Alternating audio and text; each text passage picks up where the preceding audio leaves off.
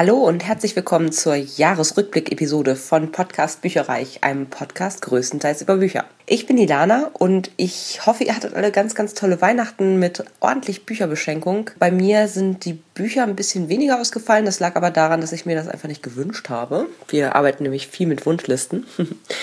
Ähm, ich habe, falls es euch interessiert, Sekulum von Ursula Poznanski bekommen und ein Spotify, nee, Spotify sage ich schon, ein Audible-Gutschein über 30 Euro, so dass ich drei Monate lang je ein Hörbuch runterladen kann. Yippie.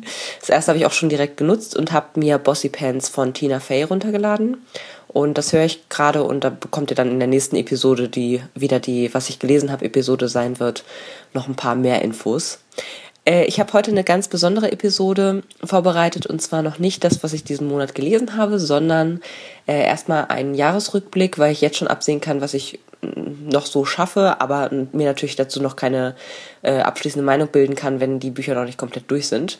Genau, das heißt, ich erzähle heute ein bisschen was darüber, wie mein Lesejahr so verlaufen ist, wie viele Bücher ich geschafft habe, mit wie vielen Seiten, also ein bisschen Statistik für die Leute, die Statistik geil sind, wie ich zum Beispiel. Natürlich aber auch die Tops und Flops und es lohnt sich bis ganz zum Schluss dran zu bleiben, weil ich habe auch noch so ein paar Blooper, also Versprecher gesammelt, die über das Jahr so angefallen sind und äh, die hört ihr hinten dran. Genau, als erstes habe ich ähm, das allgemeine, ja, die Statistik sozusagen ausgekramt. Wie viele Bücher habe ich gelesen dieses Jahr, 2014? 88 Stück, was für mich auch äh, der Hammer ist, denn letztes Jahr hatte ich 59 geschafft. Das ist ja schon nochmal eine ganz schöne Steigerung. Ich glaube auch, dass es unter anderem an diesem Podcast lag, dass ich hier äh, dann doch ordentlich mehr weggelesen habe als letztes Jahr. Und es ist nicht so, dass die, ähm, dass irgendwie dünner waren oder so. Also letztes Jahr hatte ich ungefähr 394 Seiten durchschnittlich pro Buch, dieses Jahr 395. Das ist also Nee, genau andersrum. Also dieses Jahr 394 und letztes Jahr 395. Das heißt, im Schnitt habe ich eine Seite weniger pro Buch gelesen. Aber da ich 29 Bücher mehr gelesen habe, sind insgesamt gute 11.000 Seiten äh, dazugekommen dieses Jahr. Das heißt, ich habe dieses Jahr äh, 34.686 Seiten ganz genau gelesen. Und letztes Jahr waren es 23.331 Seiten. Äh, das sind, falls ihr euch fragen solltet, pro Monat dieses Jahr 7,3 Bücher gewesen. Was irgendwie irre ist. Das kommt mir selber gar nicht so viel vor, aber ähm, war so. Und ihr wisst es, ich höre ganz viele Hörbücher. Das heißt, 55 Prozent dieser in 2014 gelesenen Bücher waren Hörbücher. 34 Prozent waren normale Bücher und 11 Prozent entfallen auf E-Books. Letztes Jahr sah das relativ ähnlich aus. Da hatte ich bei Hörbüchern 1 Prozent mehr und bei E-Books 1 Prozent weniger. Aber prinzipiell ist das äh, ja, von, vom Formateverhalten ziemlich gleich geblieben. Und ich habe mal nachgezählt, ich habe nur ungefähr vier Bücher im Original, also in Englisch gelesen, was ich ein bisschen schade finde. Eigentlich möchte ich ganz gerne 2015 ein paar mehr Bücher, gerade halt ähm, vielleicht Audible-Hörbücher auf Englisch mal hören, weil ich das eigentlich ganz ähm, angenehm finde. Ich finde, es bildet und man hat gleichzeitig irgendwie so die, den direkten Kontakt, äh, weil ja die Übersetzung nicht mehr dazwischen ist wenn ihr versteht, was ich meine. Ja, deswegen würde ich das 2015 ganz gerne ein bisschen hochschrauben, die Zahl. Mal gucken, ob mir das gelingt oder nicht, weil irgendwie nehme ich mir das jedes Jahr vor und dann klappt es doch wieder nicht. Ähm, was ich gelesen habe dieses Jahr ist super viele Reihen, muss ich sagen. Viel mehr als letztes Jahr. Ich habe zum Beispiel Black Dagger von äh, G.R. Ward gelesen. C.C. Hunter mit Shadow Falls Camp. Veronica Roths Divergent Trilogie habe ich komplett durchgelesen äh, Blackout, Hideout und Timeout von Andreas Eschbach, Michelle Meets Vampire Academy, dann Cat and Bones von Janine Frost, wobei ich da noch nicht ganz fertig bin, Raukland-Trilogie von Jordis Lang, Susan Collins mit den Unterweltchroniken rund um Gregor, da werdet ihr ebenfalls nächste Woche in der, was ich gelesen habe, äh, Episode aufgeklärt, was das jetzt genau ist.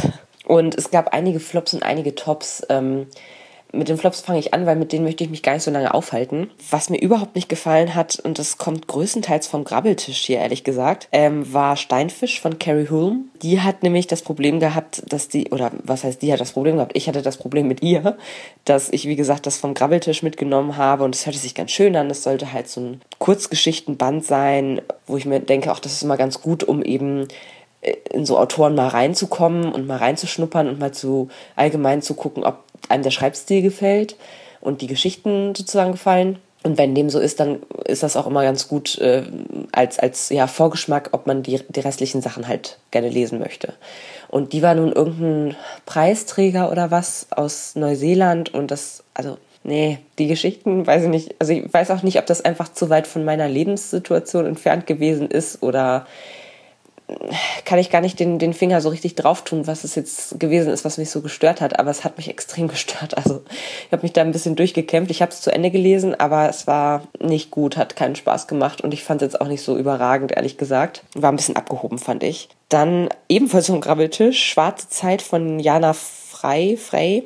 Ah, das war so ein, so, das soll angeblich an Schulen irgendwie unterrichtet werden, wo ich mir denke, oh, die armen Schüler, ihr werdet auch wirklich gequält. Ähm, das ist so ein Buch, so eine Art Aufklärungsbuch zum Thema Selbstmordgedanken bei Teenagern. Und das ist sicherlich ein wichtiges Thema, aber ich fand das Buch einfach total scheiße. Es tut mir leid. War nicht meins. Aber das war es eigentlich auch schon, was ich wirklich, wirklich blöde fand. Der Rest äh, war sehr gut bis gut Manche Sachen waren eher so im, im, mittleren Bereich, wie zum Beispiel Black Dagger. Da würde ich jetzt nicht unbedingt weiterlesen. Das interessiert mich nicht so stark, ehrlich gesagt. Das war halt ähm, stellenweise relativ klischeehaft. Ähm, deswegen würde ich das auch nicht weiter verfolgen. Aber was mich richtig aus den Socken gehauen hat dieses Jahr, äh, waren diverse Bücher, unter anderem, ähm, wenn wir schon mal bei Kurzgeschichten äh, sind sozusagen, fand ich richtig toll Amy Hempels Die Ernte. Amy Hempel ist in, US, in, in, in, USA, in den USA relativ bekannt. Die schreibt halt ganz, ganz viele äh, ja, eher kurzgeschichtenhafte Sachen. Ich glaube, richtig Romane hat die jetzt noch nicht verfasst, in dem Sinne. Äh, noch nicht ist gut, die ist über 60, die Frau, aber super interessant und die Art und Weise, wie sie das schreibt. Ich liebe ja so Kurzgeschichten, die nicht einfach nur kurze Geschichten sind, sondern die, die extrem durchstrukturiert sind, die irgendwie, wo der Stil darauf hinweist, was die Aussage ist. Und also alles spielt oder alles äh, ja, greift ineinander und spielt oder zielt auf eine Sache hin. Und das hat sie richtig, richtig gut drauf. Also die Ernte ähm, waren, war eine Kurzgeschichtensammlung und klar gibt's immer Kurzgeschichten, die man dann nicht so toll findet oder die, deren Sinn sich einem vielleicht nicht so unbedingt erschließt. Aber ähm, hier muss ich wirklich sagen, war ich total beeindruckt von der Sprachgewaltigkeit und ja, von den unterschiedlichen Ansätzen auch. Viele wiederholen sich dann ja, ne, dass es irgendwie, äh, ja, fünf verschiedene Abwandlungen von eigentlich immer derselben Botschaft oder derselben Geschichte vielleicht sogar. Und sie hat das richtig, richtig toll gemacht und ich kann es gar nicht abwarten. Irgendwann sollen auch weitere ihrer vielen, vielen Kurzgeschichten, die sie bisher schon veröffentlicht hat, ähm, nochmal auf Deutsch dann rauskommen als zweiter Band. Wobei ich weder das Veröffentlichungsdatum noch irgendwie den Namen von dem neuen Kurzgeschichtensammelband dann weiß. Aber wenn er rauskommt, ich bin die Erste, die es kauft dann hat bei mir einen echt bleibenden Eindruck hinterlassen, obwohl es relativ schleichend in mein Herz gekommen ist, sozusagen, der Ruf des Kuckucks von Robert Galbraith. Das ist ja eigentlich, versteckt sich da ja J.K. Rowling dahinter und das, sie schreibt aber als Robert Galbraith quasi klassische Krimis, klassische Aufklärungsgeschichten. Wer hat's denn jetzt getan? Wer war denn jetzt der Mörder? Jedenfalls, wenn ich das vom ersten Band so ableiten darf. Der erste Band habe ich als Hörbuch gehört und äh, wie gesagt, es irgendwie kam es relativ schleppend in Fahrt und während ich es gehört habe, habe ich noch gar nicht so richtig gemerkt, dass, dass das so bei mir, dass das so bei mir bleiben würde irgendwie. Ich habe mich da gedanklich hinterher noch irgendwie super lange mit befasst und das finde ich halt ganz cool, wenn sowas so nachwirkt. Also es war wirklich sehr gut geschrieben, fand ich. Und äh, da geht es um, im ersten Band ist auch eine Reihe als Reihe angelegt. Das heißt, äh, der zweite Band ist jetzt mittlerweile auch schon draußen, der heißt Der Seidenspinner. Da freue ich mich 2015 auch sehr, sehr drauf. Worum geht's? Es geht um ein Ermittlerteam natürlich. In dem Fall ist es ein Privatdetektiv, der eher bärbeißig ist und gerade Probleme im Privaten hat. Das ist ja immer so.